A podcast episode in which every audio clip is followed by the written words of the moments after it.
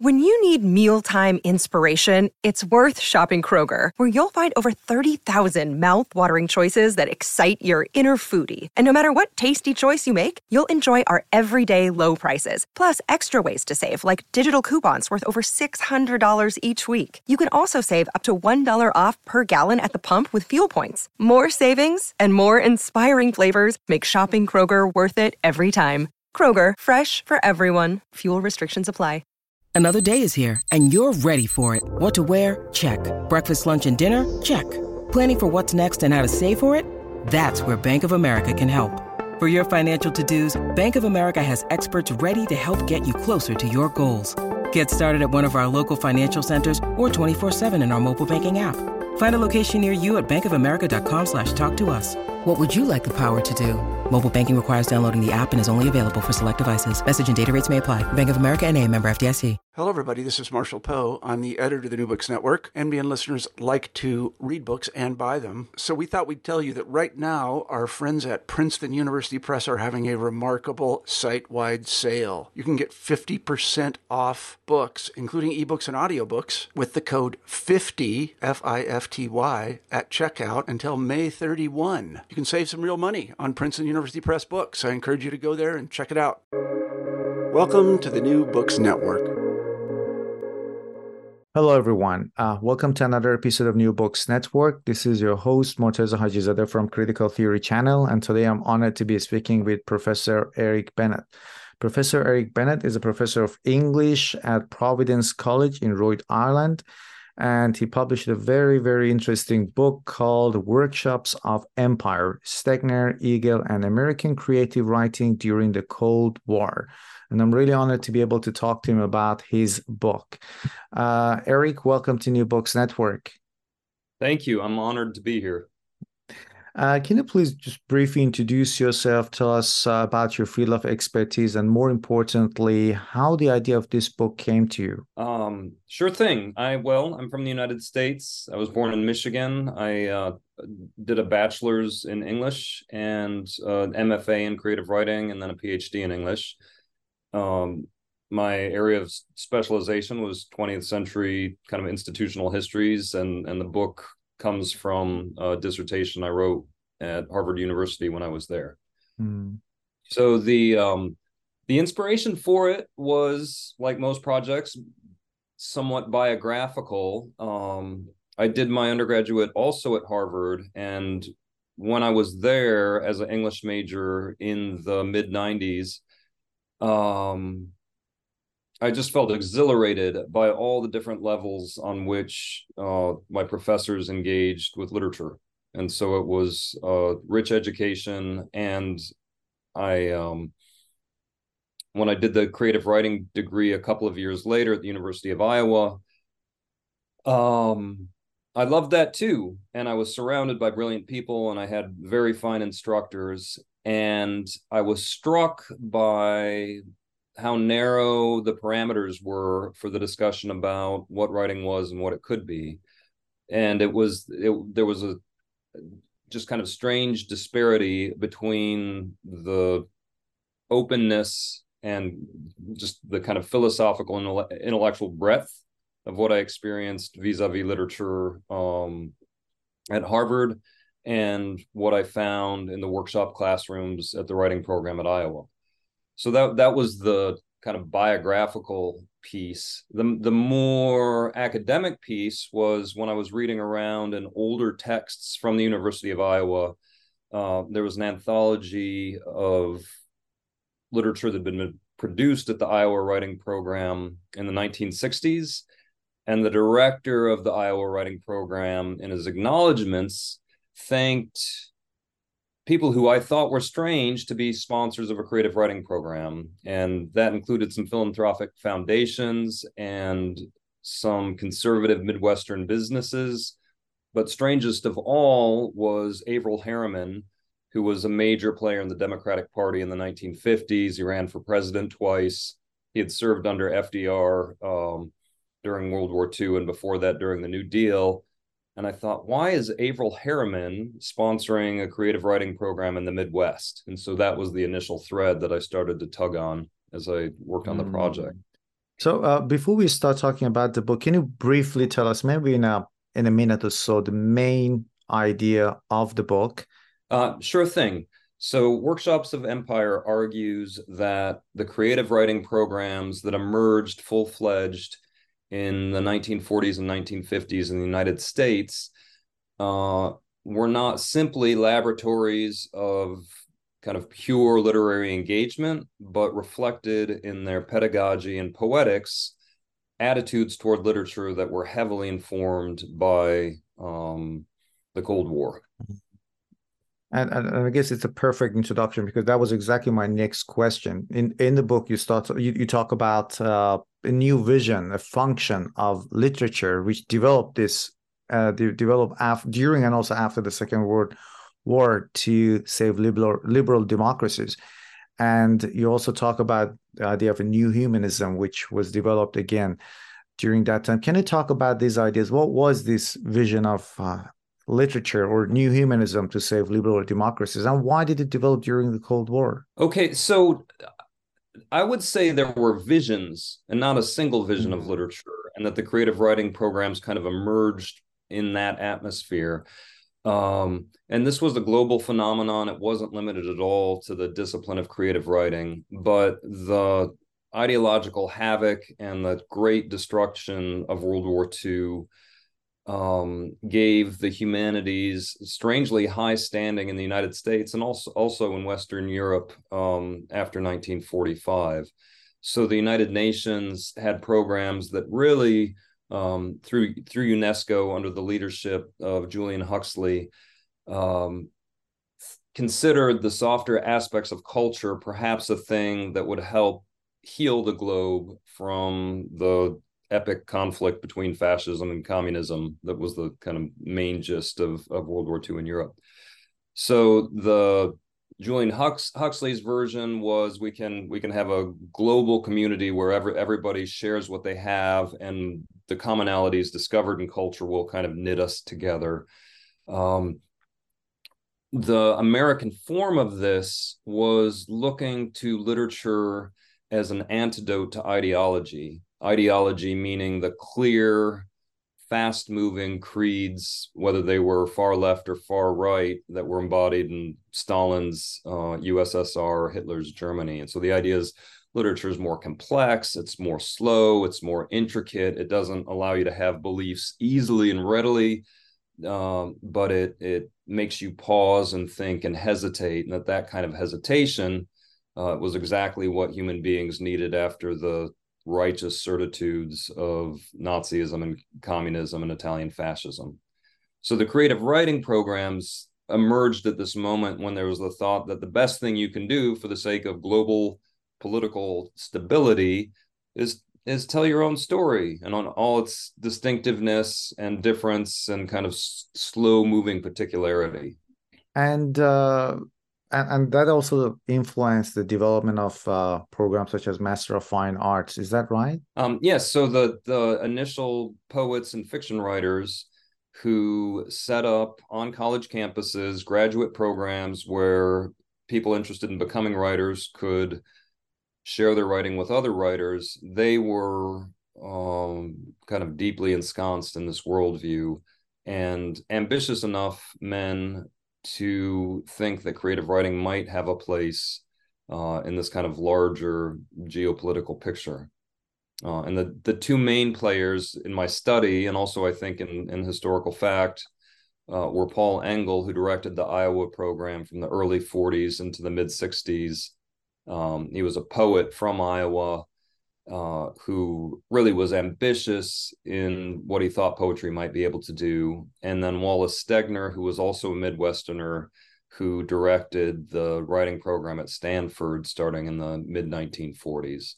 Um, Stegner was a little less of a cold warrior than Engel. Um, I think he was a little smarter, but I think he shared a lot of the attitudes toward the salutary intellectual or ind- individualistic focus of literature, um, centered on the the lone small guy who had the, the righteous thing to say that was too complex to be reduced to a party platform. And I'm using gendered language on pur- purpose. This was a very male phenomenon in the forties and fifties. Yeah. yeah, yeah. Uh, we'll talk about these two uh, figures, but there's uh, you also talk about Irving Babbitt's idea of new human, humanism and yeah, it, how it appealed to writing programs at Stanford and Iowa. What was his role in uh, in the development of these programs? Yeah, so this this turns into real inside baseball, but it's fascinating to me. Um, Irving Babbitt was a literature professor at Harvard whose uh, heyday was a generation or two earlier. Um, he was a figure of the eighteen nineties and beginning of the twentieth century, and he stood in resistance to the increasingly scientific emphasis of the modern research university. And so he had seen Harvard transform from effectively a dying seminary um, into a major world player as a research university modeled on German universities. And he was on the side of the dying seminary, um, but he wasn't religious at all. And his faith was world literature. And he thought that reading books in a fairly straightforward way would improve the kind of ethical excellence of the person doing the reading. He sampled very widely, and again, without religious creed, really uh, argued strongly for this idea that um, if you read your Aeschylus, if you read your Dante, if you read your Dickens, all of these books will somehow cohere into uh, ethical worldview. Um, he was he was very big on self-restraint, and he thought we could learn a kind of virtuous self-restraint from reading great books. Um, so he's in the distant past behind creative writing programs, and, and the connection between him and these programs that emerged, he had a, sto- uh, a student named Norman Foerster, who went on to direct um, a consolidated uh, liberal arts graduate school at um, University of Iowa, a, a school of letters Uh, that bundled different foreign languages with English and literature. Um, Foerster was brought into the University of Iowa in nineteen twenty-nine precisely to resist the scientific tendencies, or to c- kind of counterbalance the scientific uh, tendencies of this, the state university there. And his difference from Babbitt was that he was an American literature guy. He thought that you could read Hawthorne and Melville and Emerson, and they would help make you a better person. And you didn't read them as a philologist or a literary historian, but you read them as a person trying to be a good person. And so he established graduate study in these um, along these lines, and he was the direct mentor of Paul Engle and Wallace Stegner, both, who were graduate students with him. And his he wasn't Uh, a creative writer himself, but he thought creative writing might be this a part of this ethical formation that could come from great books. And both Engle and Stegner took the creative writing piece and ran with it. And uh, you also talk about the role of uh, Rockefeller, Rockefeller, Rockefeller Foundation in establishing these programs. Uh, how did they support universities or in magazines to to develop Master of Fine Arts? You know, or in general, to promote this new vision of literature, to promote liberal democracy? Um, it's a story of convergence. The Rockefeller Foundation's initial concern, which emerges very strongly in the nineteen thirties, is to combat manipulation of the masses through mass media uh, propaganda. So in the nineteen twenties and in the nineteen thirties, radio uh, was a new thing. And radio broadcasts played uh, an essential role in the kind of mass mobilization of Italian fascists and uh, Nazis in Germany, and also uh, Soviets. And as a uh, the philanthropic face of an oil company in the United States, the Rockefeller Foundation was not thrilled about um, the corporate economic corporatism of Nazi Germany, or the private or the um, liquidation of private enterprise in the Soviet Union. And, and so they had a very vested interest in fighting um, these ideologies even before they turned into war, that led to war. Um, and after World War Two, uh, Rockefeller Foundation was all the more resolved to think about how mass media could propaganda is the masses and turn them into dangerous mobs. Um, it was a very elitist sense. Um, um, it was a prob- It was it was interfering from above. It was thinking about how can we control these things. But I, um, the projects they ended up sponsoring in the forties and fifties were literary, and they thought, well, let's let's help literature stand as an alternative kind of media Uh, to simplistic radio broadcasts, and television was emerging then too. And so they started to uh, underwrite little literary magazines in the United States, and among the beneficiaries of their largesse uh, were these writing programs, and Engle and Stegner both benefited from Rockefeller Foundation and were um, given grants either to support students under their charge or Uh, their own activities themselves. And these programs were upstarts. They were scrappy little sideshows in the post-war university. But once they get forty thousand dollars or fifty thousand dollars from the Rockefeller Foundation, they look much more impressive in their local community. And I mean, it gives a sense of ascendancy to get that kind of underwriting. And uh, I'm, I'm also curious to know more about Iowa's writers' workshop programs. Can you talk about uh, those writers' programs or, or writers' workshops, how they started?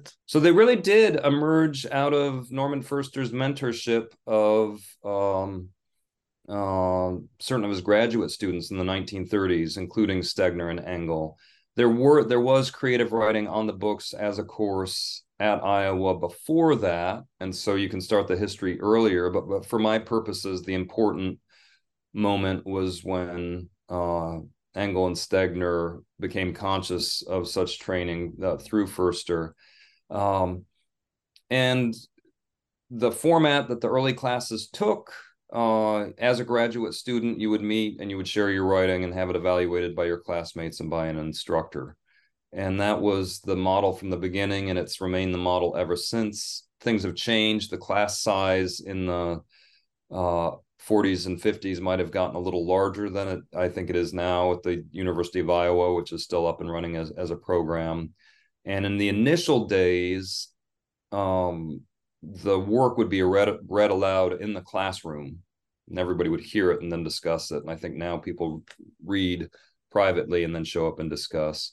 Consistent all the way throughout, though, has been this idea that the, uh, or this this practice, this protocol, that the person who wrote the thing sits there silently and listens to what's being said about his or her piece of writing. But the uh, the the Iowa program achieved prestige early on from Paul Engle's hustling.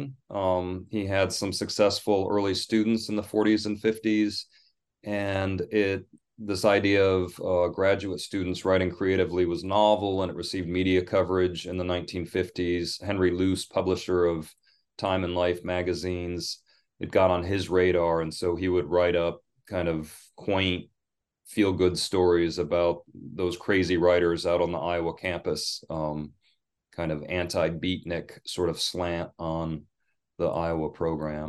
And, and let's talk about these two characters, Stegner and Engle. Uh, first, uh, Paul Engle, how did he, you, you talk about his, his, his attempts to kind of debunk this idea that the poet is a rebellious, lonely genius who cannot really be tamed in a, and be part of an educational institution. Can you talk about him, this idea, and also his uh, his vision of these creative writing classes? You you call him a Cold War warrior. Why is that?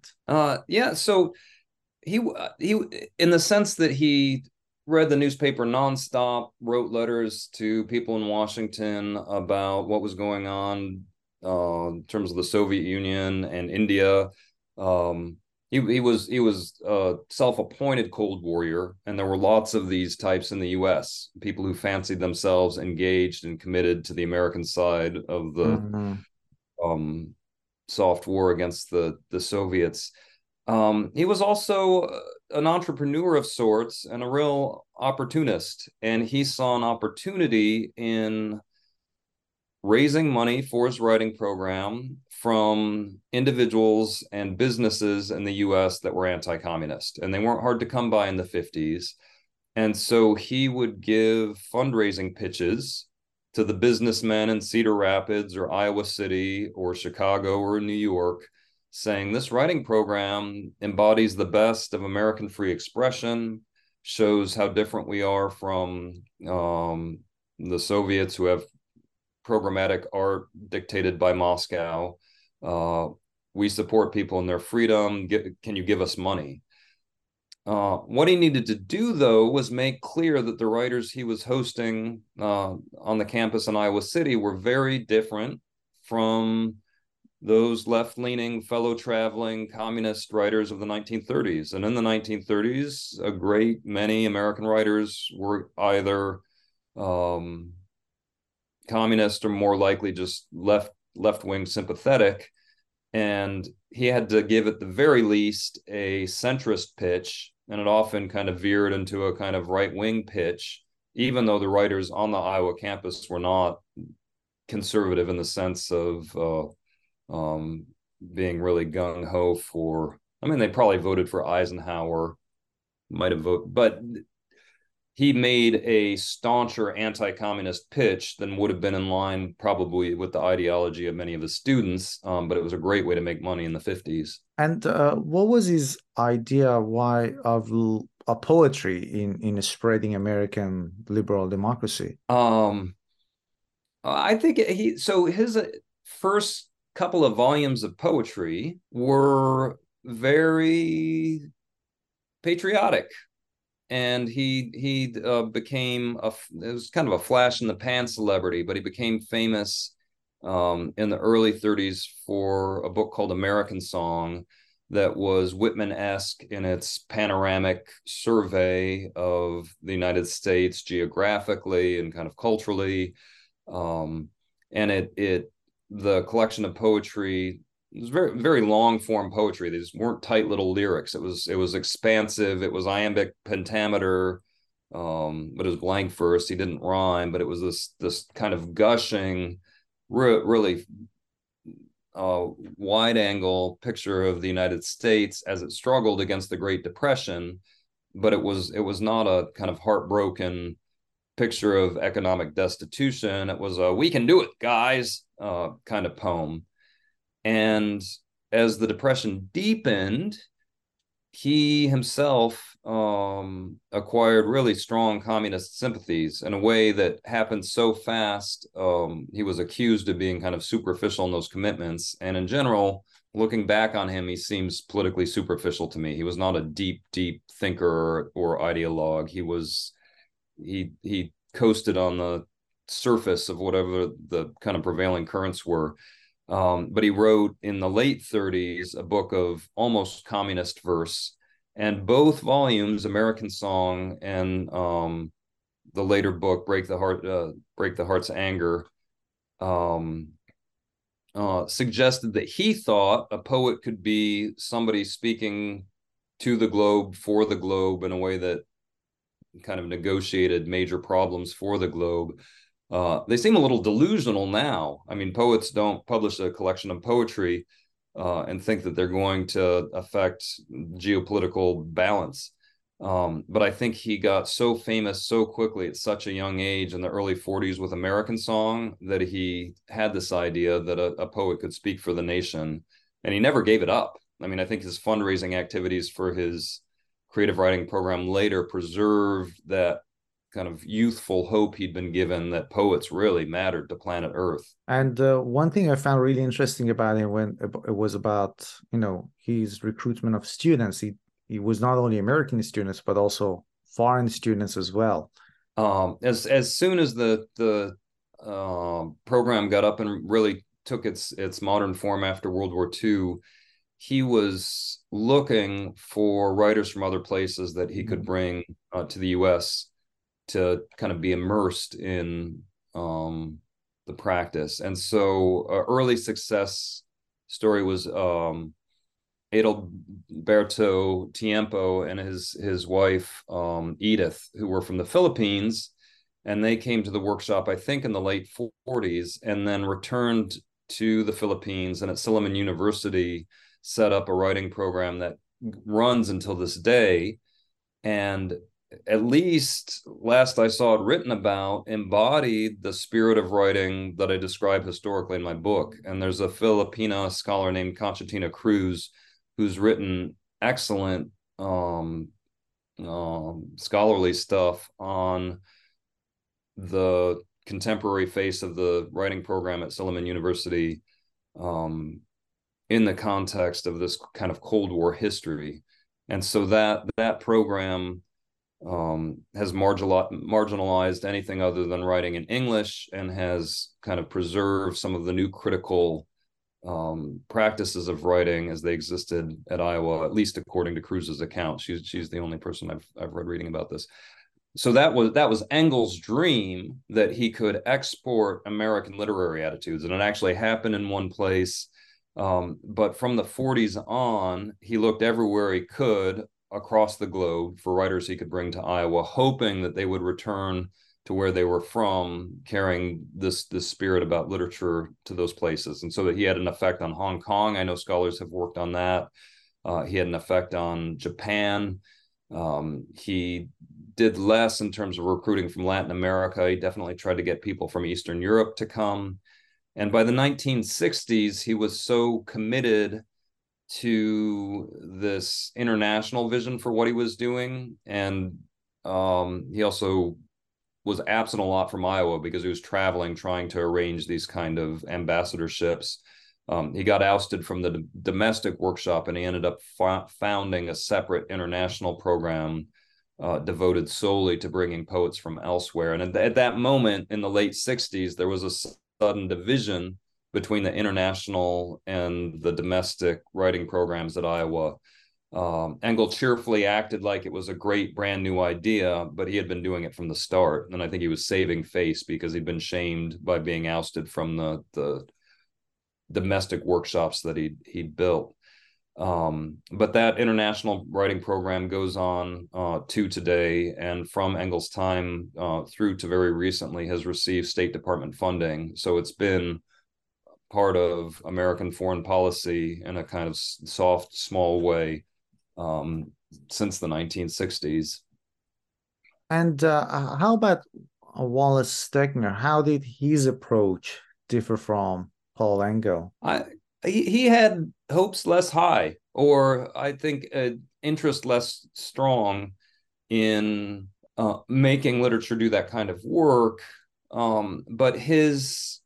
I think by having greater integ- integrity as a writer, writing things that more people read, having an actual legitimate, I mean, Paul Engle had some initial success and then basically turned into an administrator and fundraiser, whereas Stegner, his most celebrated writing came at the end of his career with Angle of Repose in the seventies, even though he'd been publishing fiction uh, since the thirties or forties.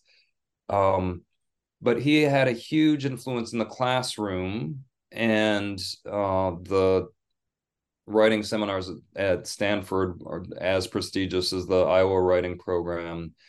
And he was a really resolute, he was born in the Midwest, but he kind of took on an identity as a Westerner.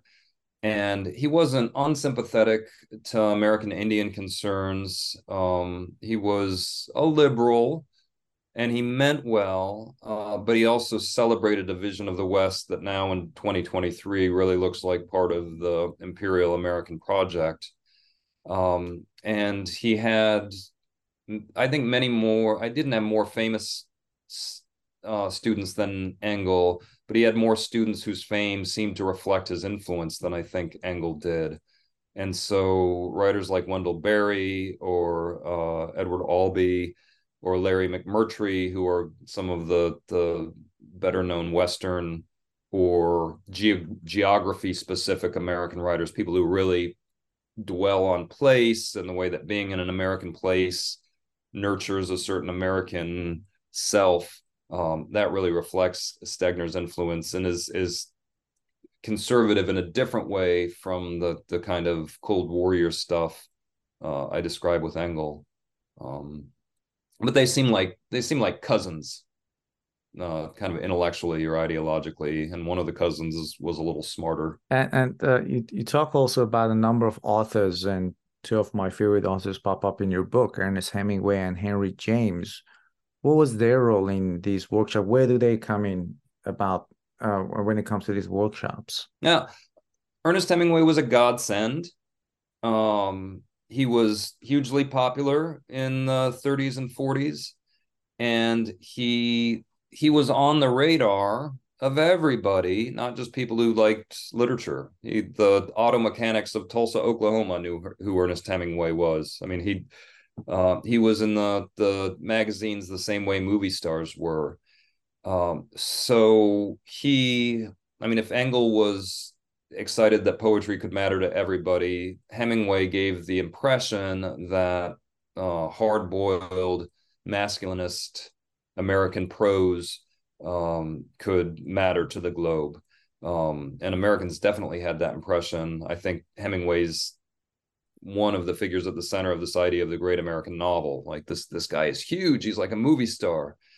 Um, so on the celebrity level, he had... Um, a great usefulness to the writing program, specifically because their first students in nineteen forty-five were predominantly G I Bill uh, beneficiaries, men who had served for the U S in World War Two and got fellowships to go to graduate school. And they had war experience. They had in view this almost movie star level celebrity writer. And that guy wrote simple prose that you could imitate. And what...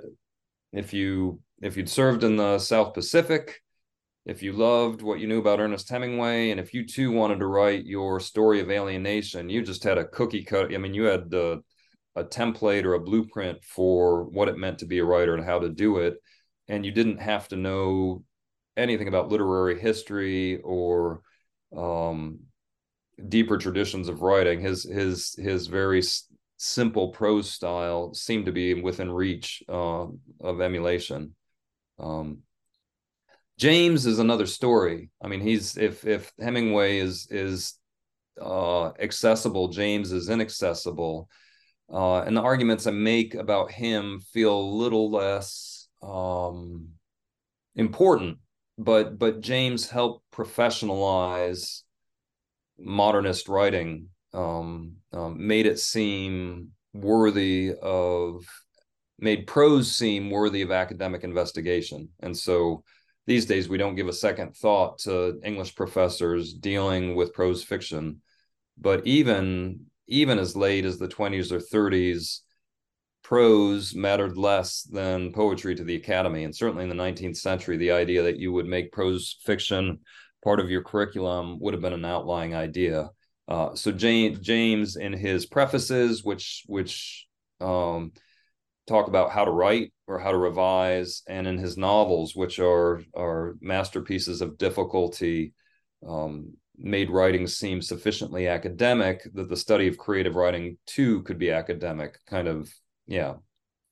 And uh, I've come across uh, the first book that I came across, which was about literature and and how it was in a way weaponized or maybe politicized during Cold War, was this book. And then I got curious and I started doing a few, a little bit more research, and I came across a couple of other books. I don't really remember their titles, but one of them was about how C I A funded the translation of a lot of American literature into um, so into Russian or languages of Eastern European countries during Cold War. There was another book I came across which was about, again, C I A funding a lot of writers' programs and even setting up literary magazines. And if I'm not mistaken, with the co-founder of Paris Review, you was funded by C I A, or you was working with C I A at some time. I don't remember exactly. And it was also the case with some philosophers as well, without knowing they were doing some work for C I A. Did, have you come across any, uh, any, any, any evidence in your research? Or I guess it would be good if you could talk about this aspect a little bit. So this, uh, this is a subfield that's that's full of enthusiasm for the obvious reason that the C I A makes anything adjacent to it seem sexy. Um, hmm. So the uh, or sinister, or it has dramatic narrative energy. Um, There's a real debate between people who write about this, just how sinister the influence was. Um, seems clear. So, so uh, Greg Barnheesel has written great stuff about this. He has a book called Cold War Modernism. Mm. Uh, the definitive book is um, Francis Stoner Saunders' um, uh, book on how the uh, C I A funded arts and letters. Um, um, Joel Whitney has a book called Finks that's that's on on topic, and there's there's a real range between people who are like, look at this, this is this is an egregious example of kind of horrific American imperialism, to people who are like, look at this, here are some writers who sort of looked the other way, kept doing what they would have done anyway, and had more money than they would have without the C I A. That there wasn't there was there wasn't a kind of any kind of programming or brainwashing. There was just mm. a putting money on some horses and not on other horses, or or kind of picking the winners. Um, so I'm in the agnostic middle, um, about, about the C I A stuff in general. Um, the, in the case of the University of Iowa, I did discover in the course of my research that the International Writing Program, as it was getting started in the late sixties, received a donation from a thing called the Farfield Foundation. And because I'd read around in the C I A scholarships, um, I knew that the Farfield Foundation was a code name for C I A funding. And so it was, it was an exciting moment for me as a young researcher, finding that sheet of paper that said Farfield Foundation in the Iowa archives. Well, that's all it said, was donors for nineteen sixty-seven Farfield Foundation. Um, I didn't know how much, but I published that discovery, and it was sexy enough that, that the article I published got some attention, I think because of that detail. And it really upset who uh, Christopher Merrill, who, who was the director of the International Writing Program at Iowa. Um, this was in two thousand fourteen. And it upset him because he was trying to bring Afghani and Iraqi poets to Iowa then, in a spirit of kind of pacifism, or, I mean, um, a program that meant to foster international conversation instead of warfare. Um, but from the country that had declared war on Iraq and Afghanistan in, in recent memory.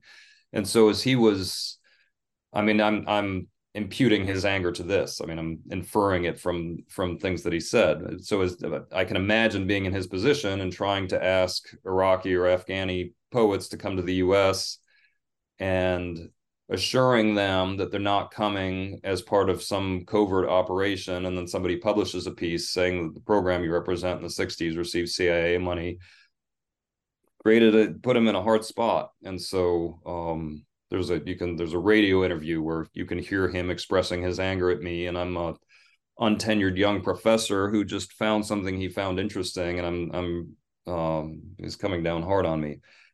Um, so, uh, Merrill, um, revealed that the amount of funding was seven thousand five hundred dollars, and I didn't find any papers that said that. So that suggests that Christopher Merrill and the International Writing Program has an archive that reflects the C I A funding that, that isn't in the general collections at Iowa.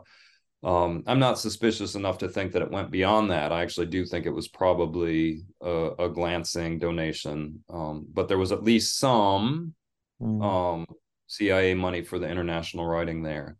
But part of why I doubt that there was more than that seven thousand five hundred that he named the number, Merrill named the number of, and that I found attested to in that sheet, um, is because in that same year or a year later, there was a huge expose by the Catholic magazine Ramparts, um, that led to congressional attention toward C I A funding of various arts and campus programs. And as soon as that those revelations came, Congress pushed back against the C I A, mm-hmm. and the covert funding of cultural operations seems to have dried up at that point. So I, I wouldn't be surprised if that was the last of it. Kind of the For first gift to Iowa was the only gift, um, but I, I can't know. I haven't mm. I haven't found the papers that suggest either way. Mm. And uh, just thinking about what you said, I guess you're right. Whenever the name C I A comes up, there is always this enthousiasm about this. Well, thinking about it, literature has more or less always been politicized in a way, starting from Plato and moving all the way to modern times. And and I'm originally from Iran myself, and I'm very critical of some writers, Iranian writers, who write in English, and they specifically write to appeal to Western audience because they know there's a market out there. Classic example, reading Lolita in Tehran. And then the books of this sort, which again came to fore, I guess, uh, after after um, uh, Iraq and uh, after the invasion of Iraq. Uh, comic stories again is are, are in a way the same, and and and I guess some I don't know much about Russian literature, but I'm pretty sure they also use literature for their own political propaganda as well. And I guess I was talking to a friend of mine, and I told him about the book. I don't remember the name of the author. That C I A funded the translations of American modernist literature. I guess T S Eliot was among them as well. And I said, well, good on them. If these books were banned in Eastern Europe, well, it's not a bad thing to read those books. Why not? They're using it as a cult- kind of a cultural imperialism, but uh, every country does that. But some countries have more money and, yeah, they get more traction, let's say, on an on an international stage. Yeah.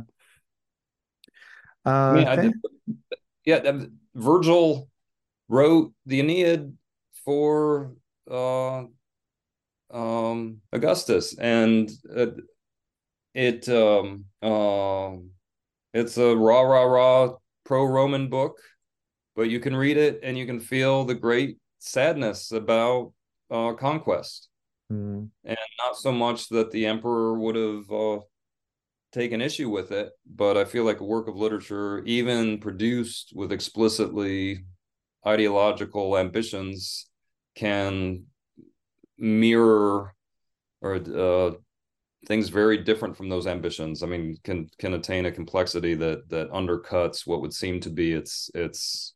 Yeah, I'm just saying what. Yeah, yeah.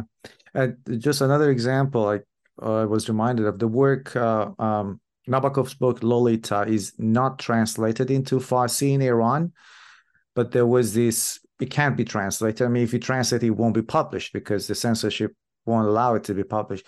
But there was this, there's this translator, Iranian translator living in Canada who translated the book, published the book in Afghanistan because uh, there is this Persian-speaking community in Afghanistan. And then the book was sort of smuggled into Iran. It found its way into Iranian market. And it wasn't, I don't think it was funded by any government or things. She had some funding from some uh, cultural uh, foundations in the States. Nothing secret, of course, but I guess, yeah, it, it, it was a great thing she did. I don't know about the quality of translation, but it's a great thing that finally the book made its way into Iran in, in some sort of a black market. People have access to the book. They can read it yeah. now. Yeah. Mm-hmm.